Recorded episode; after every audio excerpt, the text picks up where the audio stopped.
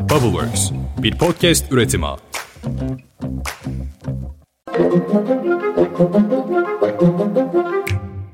Beş dakikada dünya gündemine hoş geldiniz. Bugün 19 Aralık 2022, ben Özlem Gürses. Bu yıl yapamadıklarınızdan pişman olmamak için son haftanız başladı. Aralık bitiyor, bu haftada bitecek, hatta koca bir yıl bitecek.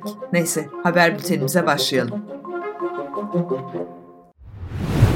Tarihin en tartışmalı Dünya Kupası nihayet sonlandı. Cumhurbaşkanı Recep Tayyip Erdoğan'ın da Doha'da özel davetli olarak izlediği finalin adı Arjantin oldu. İlk 90 dakikası 2-2 biten maç uzatmalarda da 3-3 berabere kalınınca penaltılara uzadı ve kupa Arjantin'e gitti. Tarihi bir finaldi. Dünyaca ünlü şarkıcı Drake maçlar üzerinden bahis oynamaya devam ediyor. Sene başında Cincinnati Bengals Los Angeles Rams maçında Los Angeles ekibinin galip geleceğini tahmin eden ve kuponu tutan Drake bu kez Arjantin ve Fransa arasında oynanacak final maçına 1 milyon dolar değerinde bahis yapmıştı. Drake kazansaydı 2,75 milyon doların sahibi olacaktı. Ancak maç normal süresinde berabere bitip penaltılara kalınca gitti 1 milyon dolar. Tarihi finalin en çok konuşulan isimlerinden biri de Fransa Devlet Başkanı Emmanuel Macron'du. Tabii love and hate relationship dediğimiz nefret ve aşk ilişkisi var insanların Macron'la. Türkiye'de seveni az tabii. Macron maç boyunca paylaştığı coşkulu mesajları ve fotoğraflarıyla geceye damga vurdu. Twitter'da da en çok konuşulan isimlerden biri oldu. Dünyaca ünlü bir başka şarkıcı Shakira ise maç sırasında milyonlarca takipçisine İranlı futbolcu Amir Nars Asadani'yi hatırlattı. Biz de hatırlayalım Azadani Mahsamini protestolarına katıldığı gerekçesiyle Allah'a karşı savaş açmak suçundan idam cezasına çarptırılmıştı. Uluslararası Futbolcular Birliği Fibro kararı şoke edici ve mide bulandırıcı olarak nitelemiş Nas Azadani'nin cezasının kaldırılması çağrısında bulunmuştu. Bir zamanlar İran'da 16 yaş altı milli takımda forma giyen Amir Nas Azadani, İsfahan'da güvenlik güçlerinin 3 kişiyi öldürdüğü silahlı ayaklanmaya katıldığı iddiasıyla Eylül ayında tutuklanmıştı. Shakira böyle bir final gecesinde en çok anmamız gereken isim Amir Nasr olmalı dedi. Öyle işte. Drake bahis oynuyor, Shakira ise bize aslında bambaşka bir gerçekliği hatırlatıyor. Türkiye olarak Dünya Kupası'nda yoktuk ama Dünya Bankası'nda varız. Şampiyon değilsek de şampiyonluğa yakın bir sıralamadayız üstelik. Dünya Bankası'nın yayımladığı raporla Türkiye'deki enflasyonun durumu bir kez daha ortaya kondu. Buna göre Türkiye gıda enflasyonunda Zimbabwe, Lübnan ve Venezuela'nın ardından %99'luk oranla en yüksek gıda enflasyonuna sahip ülke oldu. Bir şey diyor musunuz? Ben demiyorum. Sıradaki habere geçiyorum.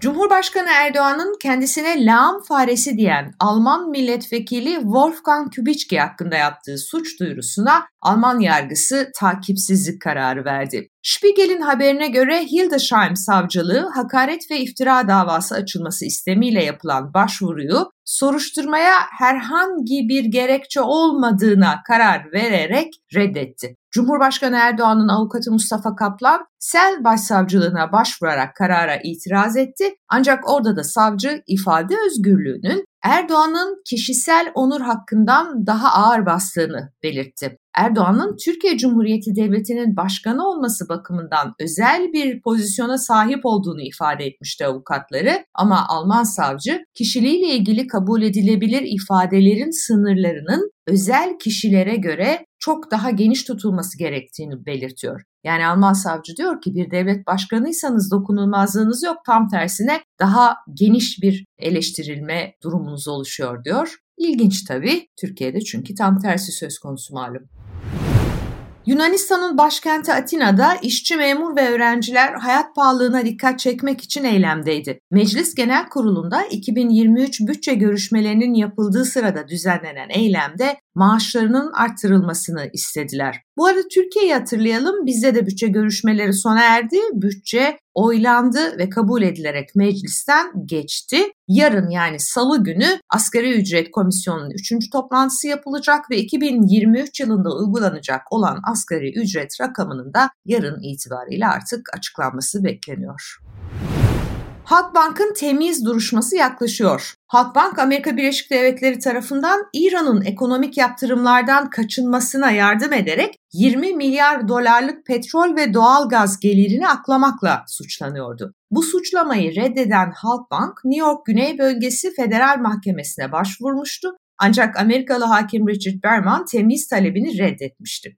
Farklı tarihlerde iki kez kararım temyizi için başvurulan ikinci bölge istinaf mahkemesi de tıpkı federal mahkeme gibi temyiz başvurusunun reddine karar vermişti. Şimdi davayı Amerika Birleşik Devletleri Anayasa Mahkemesi görüşecek ve bu dosya başlamadan önce yani bu dava süreci başlamadan önce alt mahkemelerdeki tüm dava dosyalarının acilen kendilerine ulaştırılmasını istemişler.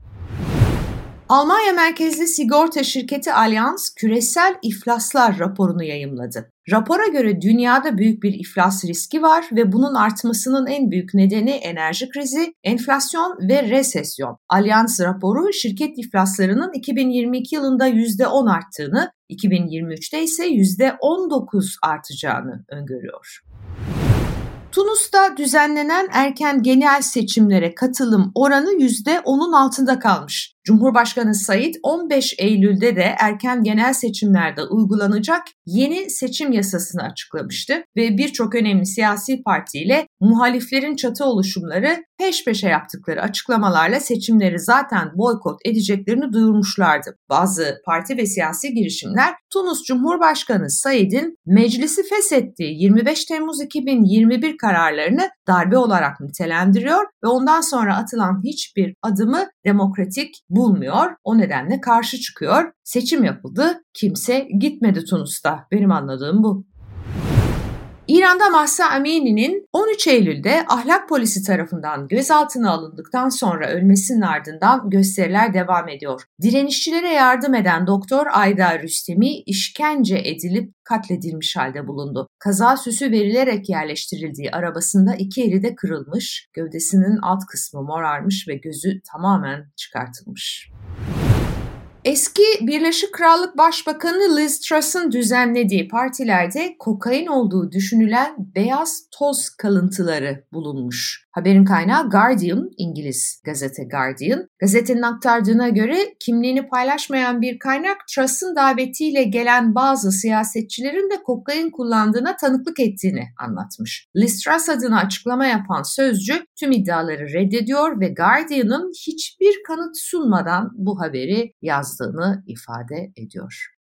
Evet yeni haftanın ilk gününde durumlar böyle. Yarın sabah yine kapkaranlık bir günde tahmin ediyorum ki kulaklarınızda doluyor olacağız. Erken saatte dünya halini dinlemek üzere ve aktarmak üzere buluşmak üzere. Umutlu ve güzel bir hafta olsun her şeye rağmen. Hoşçakalın.